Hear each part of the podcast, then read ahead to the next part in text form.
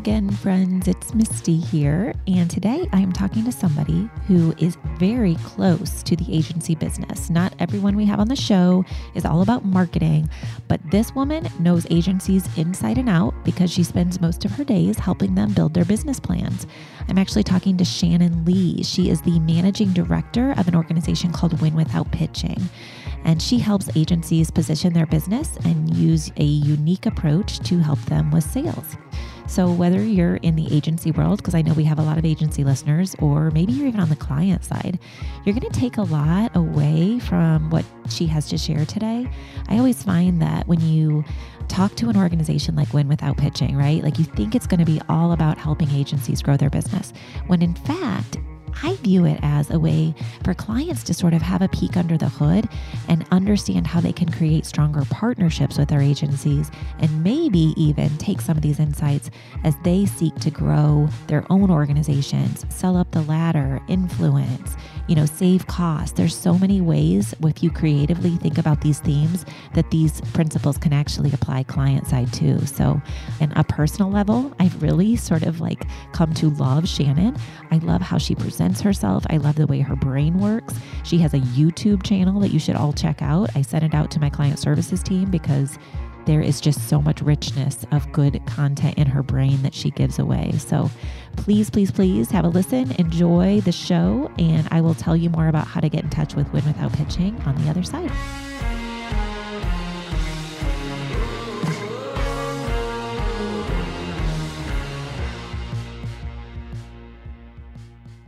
All right. I am excited to announce that we have Shannon Lee here with an organization called Win Without Pitching, which is an awesome organization that I reached out to just a few weeks ago, actually. They go by WWP, and Shannon helps organizations figure out how to position themselves, which is something that Simantel has struggled with for many years on and off. It's a conversation we keep circling back to. And the minute I met you, Shannon, I could tell you practice what you preach, and you were awesome in terms of consulting with me in the moment. So, welcome. I'm so glad you agreed to be here. Thank you, Misty. Yeah, I'm super happy to be here. I'm looking forward to our conversation. Perfect. So, as I always do, I would love before we dig into your business and your career background to talk a little bit about you. Tell us a little bit about your story, your personal life, and kind of how you came up in the world. Yeah, sure. Well, I think my earliest memories honestly revolve around horses.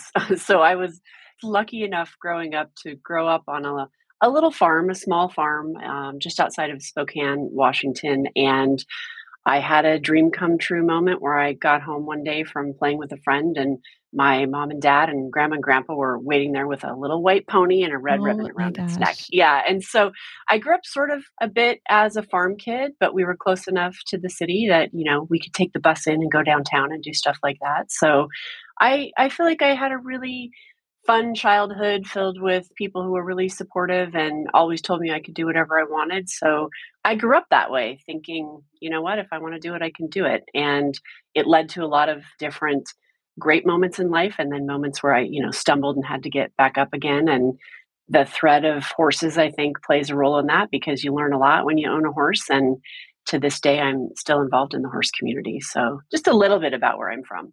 That's awesome. So I read a little bit about you. So you it sounds like you grew into a role in writing and journalism. That's what you went to school for? Yeah, I went to school for international business and Spanish and the the writing piece of the equation actually started with my dad because if we ever came home and said, "Oh, I'm bored," he would give me a National Geographic magazine and I have to read an article and then write a five paragraph paper. oh my gosh. And he had a love of words and language and so I really took to that. And so I think that kind of side of my brain communicating speaking writing was always developed and supported and i really flourished there and so when i decided on the degree that really had more to do with also getting out in the world and experiencing more than just my own backyard and it kind of turned into what it is today it was a winding journey but definitely yeah. that writing and communications component's always been there I started in journalism too. So I have a love of writing. So we have that in common. Yep. But when I looked at all the different roles you've played throughout your career, I mean, everything from director of communications to investor relations to financial communication. So that gene of communication and writing and coaching and, you know, all the things that we love in this business came through. But I was surprised at the diversity within that Yeah. lane. So, talk a little bit about your career trajectory and how you sort of chose that path. Yeah, so I thought for a while that I wanted to be an ambassador to a foreign country, and that's why I chose to go to Argentina and lived and studied in Buenos Aires for a couple years, and actually like took the civil service exam, worked at the embassy, and decided mm, in the end I want to be back in the US and I want to do something different than that, which was fine. And I ended up coming home and landing in my first corporate position. And it was a PR role for Cinnabon, world famous Oh, cinnamon rolls. They were, yeah, they were privately held at that point. And I really, again, like found my lane in terms of PR and investor communications and marketing and all of those components of the business where you're kind of out front representing. And Right. was just fortunate along the way to work for a lot of different uh, big companies, AT&T Wireless, Safeco Insurance. But through that journey, I also learned that the bigger the experience, the more politics involved, the less I felt I was contributing, and I lost myself along the way. Yeah. And was lucky enough that I was in the position to hire design agencies. And one of the design agencies that I had hired to do corporate reports for AT&T Wireless asked me to come on board in a sales and marketing role. So then I pivoted to the other side and went to the agency side of the world. That's so cool. So, do you feel like you're an agency girl at heart? Because I feel like once you're in this business, people jump back and forth. Yeah, I can't imagine ever going back to the client Mhm. side. And so I do think that that agency side of the world lives deep within me and it it resonated and it mattered and I loved the people that I got to work with and one of the things along the way that happened was I met Blair Enns, who's the founder of Win Without Pitching, and we had hired him to come into one of the agencies I worked for to help us just rethink the way that we sold. And it really was a game changer for me. And he became a mentor. And that's what ultimately led to me being at Win Without Pitching. He called one day and asked me to come on board as a coach. So I still get all that great benefit of working with agencies and now doing it in a coaching and training capacity. Awesome. So, was that during the time that you spent at Catapult? Yeah, the agency that I was with when I met Blair was a Seattle based branding and design firm. And I went to Catapult after that. Okay. And yeah, so Catapult was was a fun journey too over about 4 years of selling for lots of different agencies, different size, discipline, geographic location and I was lucky to know Blair at that time because he would refer clients to us at Oh, Catapult cool. that were well positioned and I would always get those clients and that was the great kind of client type to work Oh, for. I Yeah. love it. Some of my, you know, biggest clients today started agency side and they say you almost have to have that in you to kind of Yeah. navigate a big corporation. And Yeah. so it sounds like you have a similar journey there. Talk a little bit about your coaching experience. Like, where did that come from? I think part of it was in me. And what I've figured out over time is I came to Win Without Pitching with subject matter expertise around positioning firms and selling and feeling comfortable in the sale.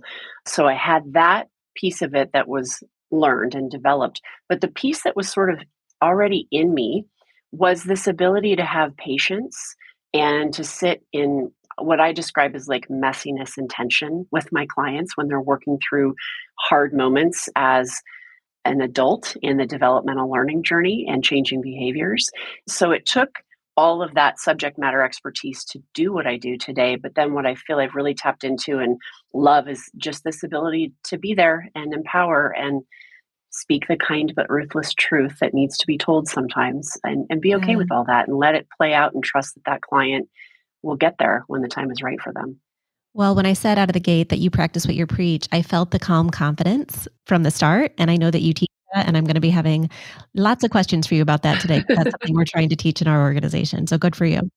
So, talk a little bit about Blair then. So, it sounds like he's been a mentor for some time, but how do you guys partner today at Win Without Pitching? And talk a little bit about your organization. Yeah, sure. So we're focused on sales training for creative professionals, and we do everything from help teams to position their business and be seen as meaningfully different in the market to adopting a sales process and philosophy that sees them doing things like lowering cost of sale, increasing prices, just being that expert practitioner in the sale. Right? Blair's the founder. And so he, over the last few years, was really on a mission to get out of the day to day of running the business and really free himself up to be the visionary that he is and be out there thinking, speaking, and writing on our behalf. And so that is where his focus is today. He's working on his next book, actually, as we speak.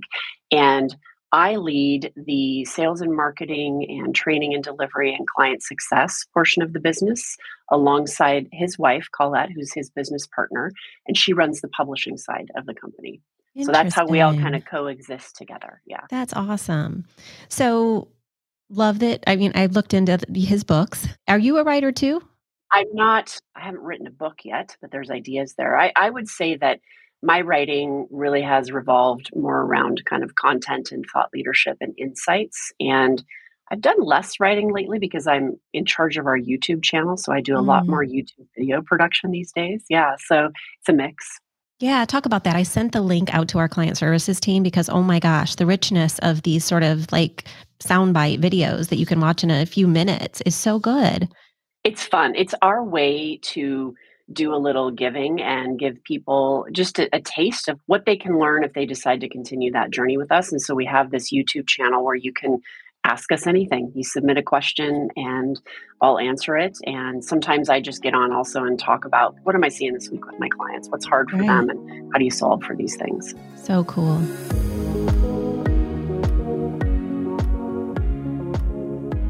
I want to dig in most of our conversation today to talk about the curriculum that you provided to me as a taste of kind of what you guys do. And I know you deliver it in a whole bunch of different formats. And I think I told you via email, I would love to focus this conversation a little bit on how you help agencies, of course, but also like how these concepts help clients. And I know that seems a little bit counterintuitive, but I think it's so important, not only in their agency relationships, but then sort of how they think about their own business. They can use the same ideas to get super creative. I agree. And I really think that our approach to selling is completely in service of making sure that that agency delivers as much value as possible to that client. And so I advocate as much as possible for clients to let win without pitching agencies, if they come across one, to go through that process because you're going to not only find an agency that's meaningfully different, but you're going to find an agency that wants to talk about the value they can bring. And in some cases, will be willing to tie compensation to achieving metrics. It's it's really focused right. on how can we make change for this client. Absolutely. Cool. Well, I know that we're going to have some clients listening today. So they're going to take all kinds of nuggets on how to work with us and other agencies and, and hopefully for themselves. So there's three buckets that we are going to talk about today sales focused curriculum, expertise building curriculum. And then the last bucket is kind of your graduate level, which is some interesting areas that I'm going to ask you to coach me in the moment. So, sure. Let's talk about sales. So the two buckets there are navigating the sale and closing the sale. I'm going to get really granular. yeah, go ahead. One of the very first sort of in the weeds questions I have for you is actually super basic around managing your CRM. It mm. is so important. Simantel has a CRM and it's a conversation we're having right now about organizing the lead stages of the funnel and, and how are we going to set that criteria and, and how do we keep it up to date and who's owning the leads and all of those things. So, talk a little bit about your philosophies in that space. Yeah, so your CRM is important. We don't think you have to have the highest end version of a CRM to get yourself organized. Some of my clients use an Excel spreadsheet and it works just fine for them. Depends on your need. But when we think about how the buyer moves through a journey. We also want to map that journey to how we track stages in our own CRM and our client CRM, uh, client relationship management tool. So we think about helping those buyers who are unaware. We think about inspiring the interested and reassuring intent and then creating value. And so, what I mean by that is a buyer finds you through your thought leadership, let's say, and they reach out and they want to have a conversation. So they're unaware to a degree at this point. And so your job in that journey is to qualify them, to find out is this a good fit? Does an opportunity exist? And so as we move through each stage of the buyer's journey, we also are moving them along in the stages of the CRM. And I'm checking in on it daily uh, when I'm selling and having sales conversations. And making sure I'm driving next steps and keeping good notes in my CRM. So if I'm not there for whatever reason one day, somebody else can pick up where I left off. And it also helps you, I think, if you're managing your CRM right and you have these buyers' sales journey uh, steps mapped out, it helps you from a behavioral perspective to understand where the buyer is and to plug in the right conversation that needs to be had and to bring the right set of behaviors and to drive the next step and move them through their steps in the journey to decide should we work together or not. Well, it's helpful to hear those stages. And I noticed that it actually ties to your curriculum around lead generation a little bit because yeah. you have this idea of tier one, meaning you're driving inbound leads, tier two, meaning names on a list, and tier three, meaning prospects. Yeah. So, tier one, I would just say it's they're already following you. They've subscribed to your thought leadership, maybe. And so they've demonstrated interest, but they just haven't raised their hand yet and say, I, I need help. Well, and I think this is something I know we struggle with as an agency. We have names on a list and certainly prospects that we may already be working with at some degree. It's that broader like bucket, right, of yeah. the universe of possibilities that maybe are going to be the long term focus, just because we've been an agency focused on relationship building and organic growth and doing good work. So, how do you help organizations that want to scale understand how important that long term content strategy piece is when they're so focused on their clients that maybe they're not doing it for themselves? I know, right? That and that's exactly what happens. It's yes. really hard to build that process and discipline in your own agency to do a good job of your own marketing efforts. And so we think about it in three ways. You want to attract three different types of leads and there are different ways to attract those leads and once they come in the door different kinds of conversations to have with them. And if you're attracting these three different types of leads, like you said, tier one, tier two, and tier three, it means you have a a better pipeline to work from and more visibility potentially into what your revenue is going to look like quarter to quarter.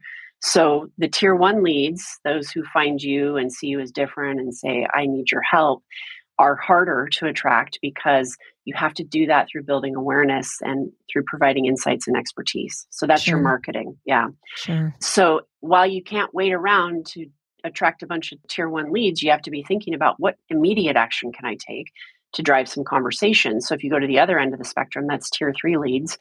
That's a name on a list. They don't know you, you don't know them. But based on your expertise, you have a sense that they might have a need for your help. So you would build a top 10 list and do some proactive outreach and introduce yourself. That's yeah. immediacy, but it comes with lower power in the sale because you have to help them to see why you're different before you can begin to qualify and see if there's an opportunity. And that's right where we are, Shannon, is that top mm-hmm. 10 list. And so, what do you advise? I think we've always had the philosophy that if you tell people you want to work with them, yeah. sometimes they're like, oh, okay, let's have a conversation. But, you know, with the story around that, and I know another thing you and I talked about on our initial call was just like having a point of view. Yeah.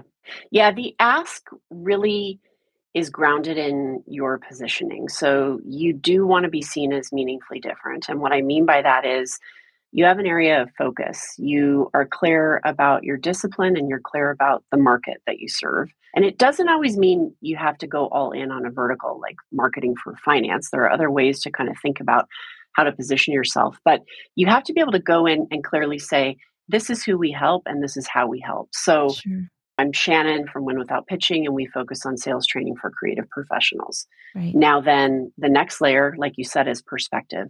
What is your ideology? What sets you apart from your competition? What are your non negotiables and what you believe must happen to bring that work to bear? So, for us, our perspective is right in our name Win Without Pitching.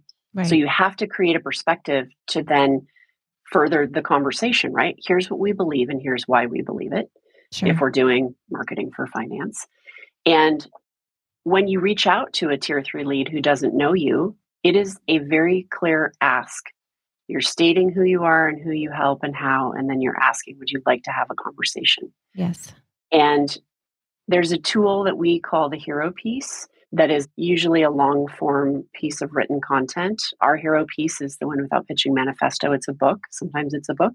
And that typically is your anchor piece of thought leadership that you can send to somebody to say, this is what we believe. And if you're aligned or if you want to think about things differently, here's who we are, right? So sure. it could be a good way to, to warm up and introduce yourself. I love but I think it's got to be grounded in differentiation and it's got to be a, a clear, direct ask.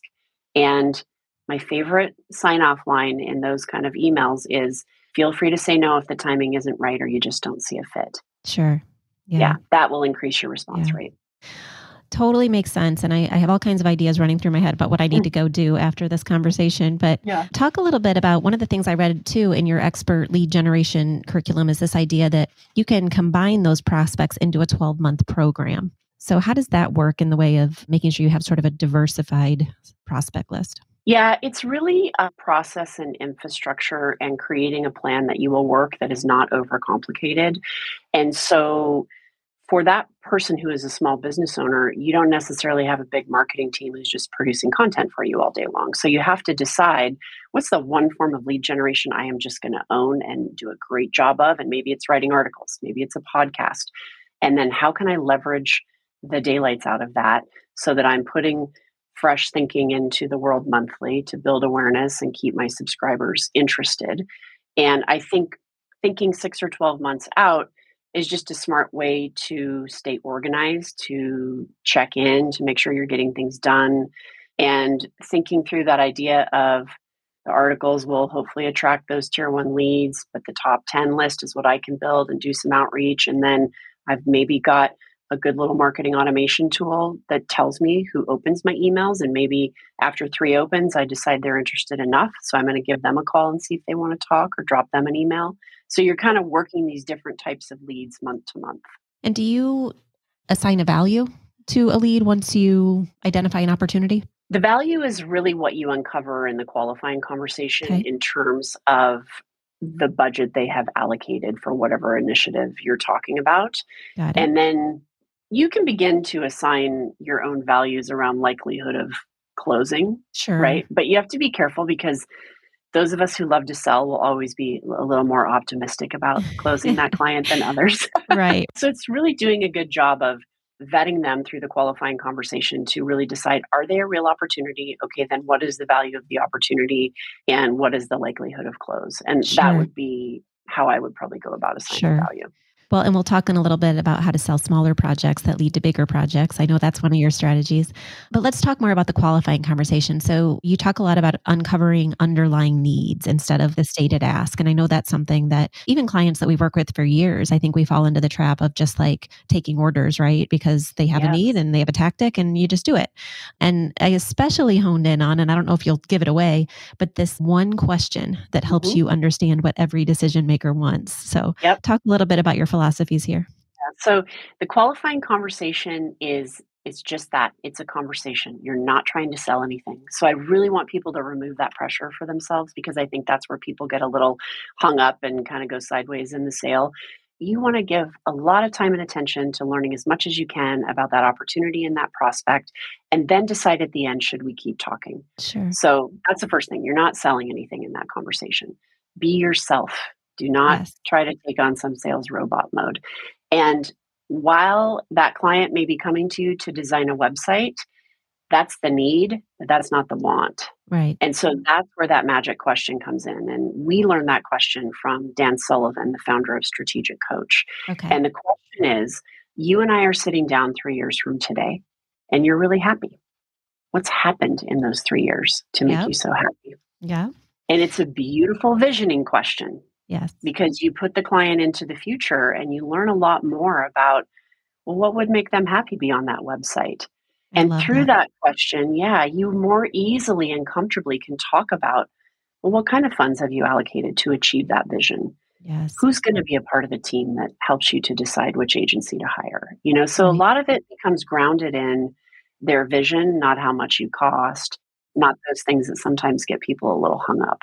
I love that. We actually have an exercise we call Why Nirvana, and it's usually more in a kickoff workshop with a client where we're, we're talking about stated goals and things they think they want, right? Mm-hmm. But then we uncover barriers to achieving those and then what their nirvana state is. Like, what does success yeah. look like to your point three years from now? What does it look like, feel like? And it probably would be more helpful to ask that in a new business situation and wait until they're assigned client, right? Yeah, I think it helps you identify a bigger opportunity potentially. Sure. Yeah. Mm-hmm. Let's use my call to you as an example because yeah. I think that you just sort of talked me out of what I thought I wanted. You certainly dug in much deeper into our business process, yeah. right? Yeah, and that's the thing if we think about the the client side of this for a second, I would want the agency that I'm looking at to better understand what's the bigger picture here because there is likely a lot going on and especially if you're trying to bring an expert in that you may be thinking about incorrectly as your actual challenge, right? So it benefits everybody to just take a moment to do that visioning. I love that.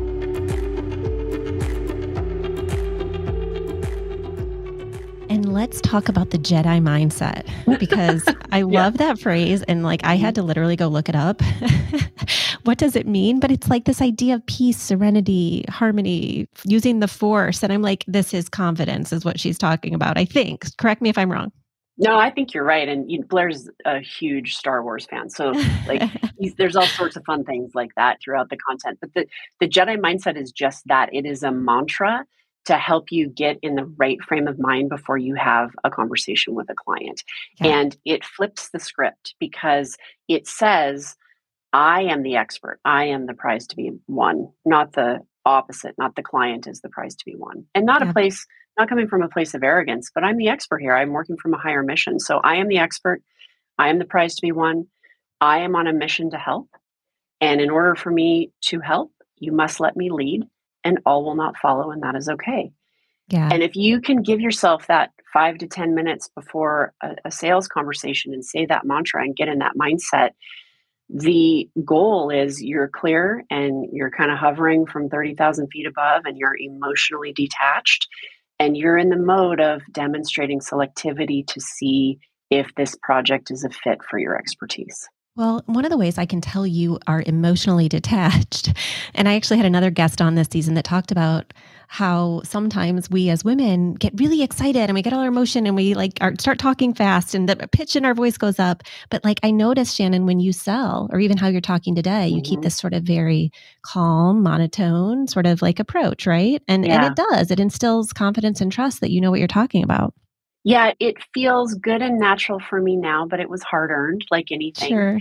Sure. And I think where it really comes from, of course, from a selling perspective, is learning the win without pitching way of selling, which made so much sense to me way back when I met Blair. And knowing, right, that I have something of value to offer, I have a right to be in that room. And you know what? It's okay. If if they don't think it's a fit, and they don't want to work with me and my firm, that's all right. Not everybody does, and no hard feelings. So I think you come to believe it and really own it after a while. And after enough like stumbles and falls and proving to yourself that just like Brene Brown says, right? Like, I'm good enough. Right. I really am. Yeah. I, I learned this from my business partner, Tim. You know, he says if you just act like you know what you're doing, people are going to believe it. Yeah, I think that that's so confidence. awesome. exactly. Yeah, totally. And the other thing I would add to that, I did go out and watch some of your YouTube videos. When you're introducing yourself as this Jedi sort of persona, one of the things you talked about is the three steps of kind of how we approach new business, right? And you walked them down the path of the mm-hmm. three conversations we're going to have. Yep. And I just love that. So share a little bit more about that we call that making the framework visible. And it's a way of demonstrating selectivity to the client that, hey, I'm looking at you just as much as you're looking at me. Right. And it's a way to reassure, I think, as well. Reassure that client that we have a process. I'm not going to go down a rabbit hole. This is not going to take weeks and weeks and you know dozens of hours to decide because your time is valuable and we get that and so here's how we decide if we should work together and you got to just let people know up front because I think it really comforts everybody and everybody takes a breath and yes. then they have a good conversation as a result. I love it. Well, and these two last co- points you made about the qualifying conversation and the Jedi mindset, I do think they apply not just to agency sales, but I have so many clients who have to sell up and out, right, throughout highly matrixed organizations. And so much of the work we do as an agency is just like helping them tell that story. And yeah. I mean, as leaders, a big part of our job is the sale. Yeah, Absolutely.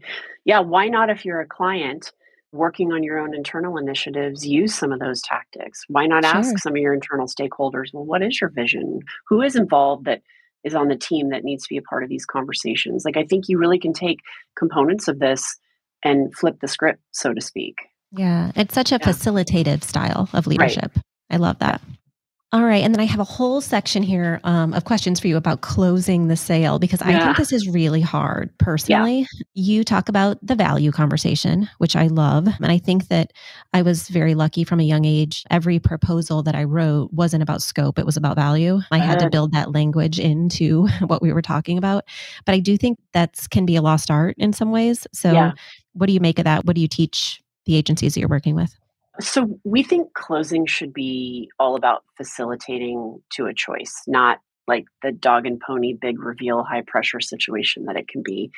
And if you are well positioned, you have a good qualifying conversation, a productive value conversation, the closing conversation should be about facilitating a choice around one of the three options you're putting in front of that client. And the way to get to that three option proposal and a good closing meeting is through the value conversation. And to your point, you are so solely focused on the value you can create for that client what components of their vision are most important if you can't do it all, right? Mm. And how are we going to know if we're successful? What are the metrics that we're going to track? Right. And based on that, Miss Client, what does a fair investment look like for us to do this work?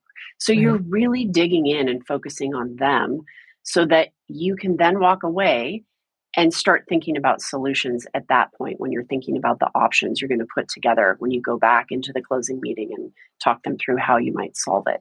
Right. And so it again is just this facilitated conversation that's very focused on creating value for them all the way through that they know what's going on so that they know the range you're working within so they're not seeing a price for the first time in the closing meeting like we're in sync together is so much of what it's about and just having honest conversations where sometimes you need to maybe push back on the challenge itself or kind of speak truth to power that's a little more filled with empathy, frankly. Yeah. Well, yeah.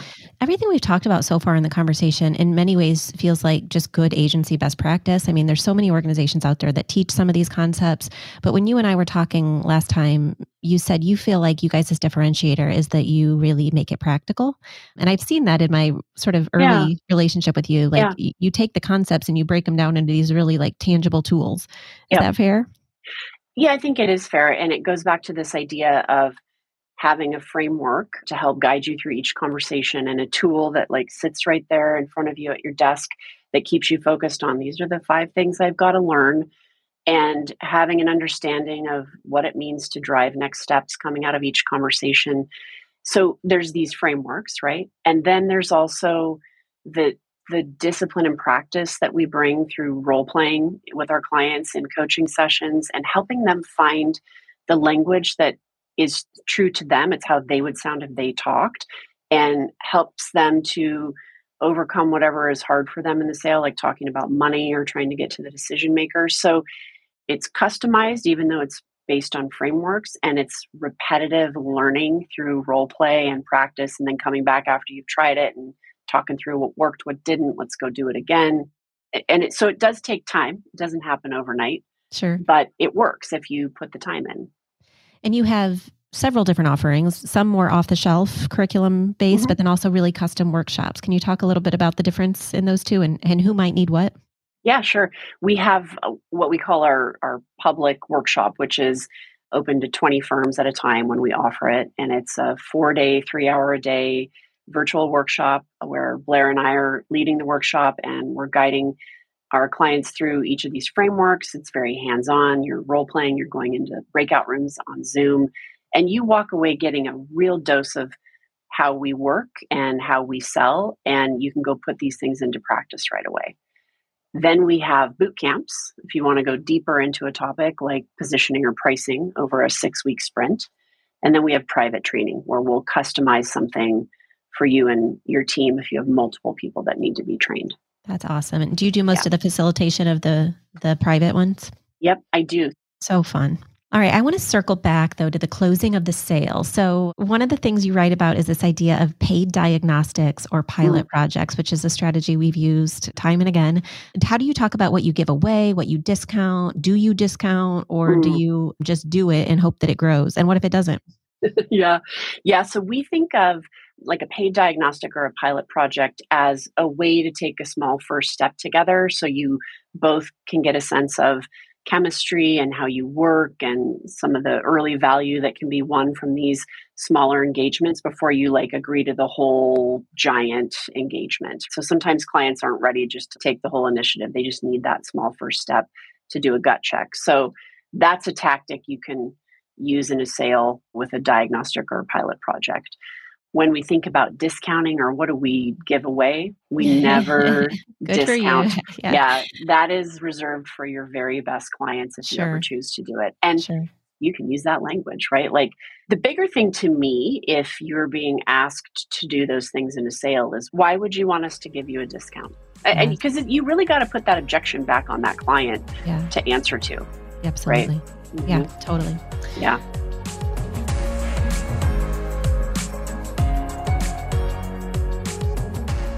Okay, so I got to switch to this sort of idea of working with purchasing departments. So fun of a topic. And I have to say, the, the purchasing agents that we have to work with seem to be super reasonable. So I'm so thankful for that. But I do love the tactics of purchasing. It's so intriguing to me to get the emails. And, and I wrote down you have stalls, standoffs, rabbits, and white knights. What is that? yeah, those are some of the fun little tactics in the sale if you uh, need to kind of stand your ground.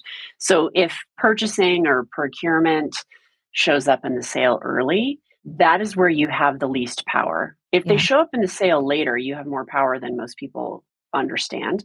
But if they show up early and they're leading the process, you have to remember what their motive is. And their motive is to squeeze you on cost at any and all possibility, right? Right. And you also have to remember you're not dealing with the law, you're dealing with a company's policies, right? Sure. And so you want to be able to stand up for yourself in this moment and do these kind of behavior checks to see what they might be willing to give. And you may win and you may not, but you have to make the effort. Yes. And what I mean by that is when you get hit with an RFP, I would be asking those questions like first and foremost, why us? Why Right. are we on this list? Right? And why are you choosing an RFP process to run this search? Right. So you're looking for information to help you derail the pitch, gain the inside track, get them to treat you differently and give you a concession. And I think what you really just always have to have in the back of your mind is procurement can be hard to deal with. It sounds like you're lucky you have some good procurement and purchasing people that you deal with. So you have to be ready to like win or lose and walk away if you feel like you've not differentiated yourself or affected the buying process at all. Absolutely. And if you choose not to walk away, which is okay because sometimes you can't derail those processes, then it becomes about looking your team in the eye and supporting each other, win or lose, right? We have each other's back. We're going to do this even though we don't like it, right. and just trying to limit the time that you're spending on that sale. I love that. So everything we did t- touched on sales and expertise building. Let's dig into some of your graduate level curriculum. Mm. And this is a passion point for me right now. The first sort of section is sort of the IP, right, of an organization. And when I read about kind of how you guys think about that, whether it's like knowing your model, working a prototype, building your diagnostic, leveraging your model, is what you're talking about there really understanding like your process as product, as your IP? When we think about creating a model, it is Mhm. beyond your process. And sometimes Okay. you have to start with your process. Like sometimes it's just what you have and what you have to think through. But the way that we think about a model or IP is something that is uniquely yours in how you view the world. Right. And so if we think about our model at Win Without Pitching, we think about this model that sees you from starting as a vendor and moving towards an expert practitioner in your behavior and in your tactics. And there's a journey that has to take place in order for you to get there. Mm. And so we really present our view of the world in terms of this buyer's journey and how you show up in that buyer's journey and how you get out of that order taker mode to that expert practitioner mode. And here are the things you're likely grappling with from a process perspective, from a mindset perspective. And here are the teachings and trainings we layer on to make that shift happen. And so it's bigger than process in that sense. And it usually is a tool that you used earlier in the sale to really help that person see where they fit in the world and how their clients potentially benefit from your view of the world and the work that you bring to bear. I love that. Yeah, I think our model as an agency has evolved so much through the years. We used to Yeah. have one we called brand discovery Mhm. and very old school audit, do some research, set the strategy, and Mhm. then launch it and leave it, right? But the model has changed so much over time with digital. And so now we have something we call the marketing maturity roadmap, which seems to resonate with Mhm. clients. They can sort of see themselves in it and like what part of it they need. But I also feel like from a productizing standpoint, we have such rich IP within different verticals of our organization, whether it's our content production model or our marketing automation programs, you know. So do you work with clients to take sort of what is their umbrella model and figure out how to build IP within? Yeah, definitely. And that idea of the marketing maturity model, that that's a great example of you can show your client where they are and where they can get to, but what the gap is. Yes. And that's what we're talking about is like here's how we view the world. Here's how you should view the world and here's how we'll move you to where you need to be. And so once you understand how to build a model, which is part of what you learn in that IP term is like flexing your model building muscle, then you see models everywhere and you will go build models for the other parts of your business that are your very valuable IP that need to be codified and can turn into tools during the sale, tools during the work, after action review. So, yes, is the answer. There's a lot of rich work there. Is there a criteria though, like literally to be able to claim something as IP? I wondered that, like to go out and trademark a process or an approach. That I'm not sure. That I don't know enough about how do you go trademark something. Sure. I think what's required first, though, is sound positioning Sure. because it's super hard to create any of this unless you have an area of specialization and a point of view. Yes. And then it really becomes about your documentation of it so that there's proof that you own it, you've built it, you live it, you breathe it. And you do that then through your thought leadership, through your own models that you build and are documented that you show in sales meetings or may exist on your website or in a book that you wrote. So it's more about pulling it out of your head and getting it documented on paper. So true. Yeah. And Yeah. everything you just said is what I would say a trademark attorney would say. Like you have to show you're using it and in what classes and what regions and that sort of Well, thing. So I think that's me. fair. Trademark. Yeah. Okay. And so then I guess my final question for you as it relates to your curriculum is just I think it's interesting that you say that the case studies should be framed against the process. And so Mm. on the surface, I was like, of course, it tells a story, it's templated, but like, why is it so important that your case studies are formatted that way? I think we need to make it easy for our clients to buy from us, and we need to demystify what happens when we go away and do the work. And that helps to reassure. And so that process frame case study exists for that reason. Like, I can show you outcomes all day long, but the client really wants to know, like, well, how'd you do that though? And where do I fit in? And what am I on the hook for? And when you create a, a process frame case study, you're also able to really demonstrate here's how we diagnose and here's the density and messiness and complicated nature of really digging in and discovering and diagnosing and working to clarity when we prescribe a solution or a strategy and it helps that client to see why they need you also Sure. Sure. and then we think about initial application maybe it's a logo that you designed and reapplication maybe it's billboards or advertising so that you're showing proven repeatable process and they're going to get those outcomes that you deliver to others because you've got a proven repeatable process. Awesome. Love it. All right. So before I switch gears and ask you a few things about you as a leader, is there anything you want to add about win without pitching or maybe a topic area we didn't cover? I think that it just is great for anybody who's trying to figure out how do I get more comfortable selling and promoting my business to just go spend some time on our website and read the thought leadership or listen to the Two Bobs podcast that Blair does with love. I love that. Just- yeah, a treasure trove of great, very usable, actionable insights. Very cool.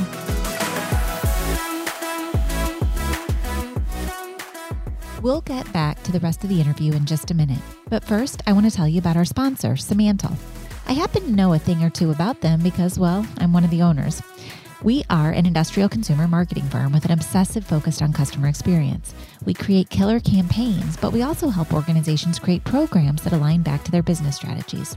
Most importantly, we have a lot of fun and love what we do.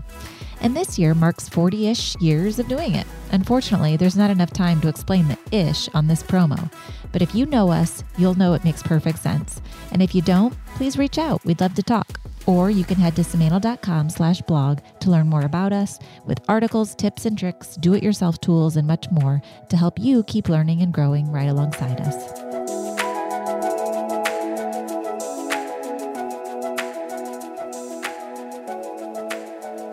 All right, so final thoughts. So, you've been in the business a long time. What are some core truths that you have come to live by today in life and work? Well, really, for me, it's about setting boundaries so that I don't overextend myself. I've become very good at saying no, and it makes me better at my yeses. and I think the other piece of it is just being present. It's really important to be in that moment with whomever it is in my life, whether it's a client or a friend or a family member.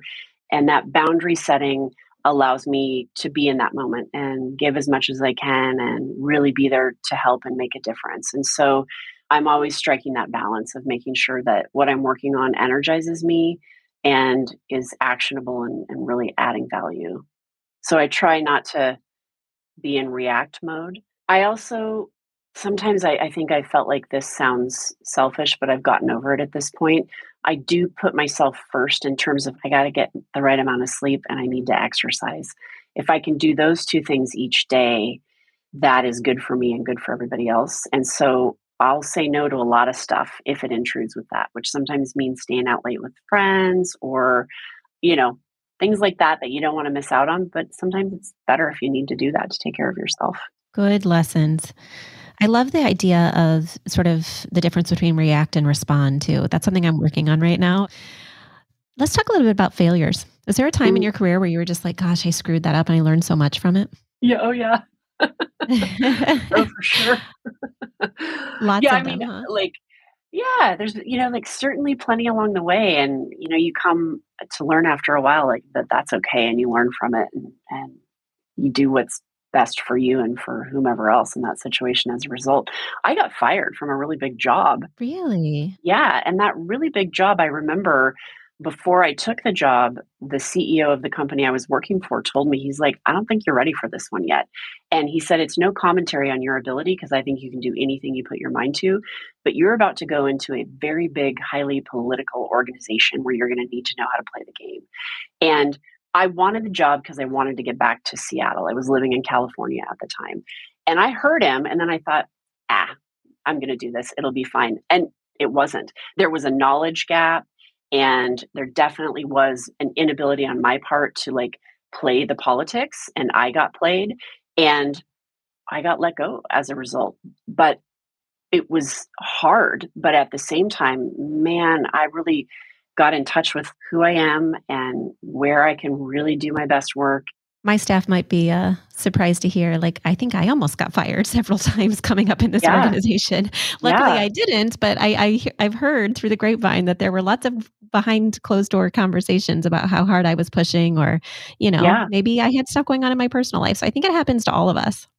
All right. So, my last question that I ask everybody who's on the show tell me something that you're wrestling with right now. Well, professionally, I am worried about the market in terms of my clients' ability to find talent to get the work done. There's just yes. a huge capacity issue and such a big shift as we've seen with this great resignation, which I think is awesome on a lot of levels. But I worry about how are we going to get this work done? And more importantly, how are we going to identify these people who want to shift careers and then get them trained into something new. I think it's going to be a really tough go for a while as we work through this, you know, as a country and maybe even a world coming out of the pandemic because it's real pain that many of my clients are dealing with. And sure, you can say we'll take less clients and raise prices, but I don't think that's the solution either. We got to figure out how to get talent and get the work done well. So oh I do gosh, worry about yes. that and I'm wrestling with that. Totally. Struggling yeah. with that. Agree. Mm-hmm. And personally, I have a, a sweet daughter who's heading into junior high next year, middle school. And I have to say, I'm like, oh, that is a big one. And I don't get too worried day to day about things. I just like, I'm the mom that I am and I do my best. And she's a great kid and we work through things as a family. But I'm like, wow, junior high feels big and scary. And what do I do to support her as a young woman in the world to like be good in that new setting. I love that too because I have two little girls, eight and four, and Mm. even my eight year old, she got her Yeah. first call from a boy last night. She's eight. Oh, I was geez. like, oh my gosh, see, what, what, am I supposed to do Yeah. as a mom here? I'm not really Yeah. in this stage of life yet. So Yeah, yeah. So I get it. Well, thank you, Shannon. You have been so great to get to know. I hope we keep in touch. And I just want to thank you for giving us your time and sharing all your wisdom. Yeah, thank you, Misty. This was super enjoyable. I appreciate all the thought you put into it coming into the conversation.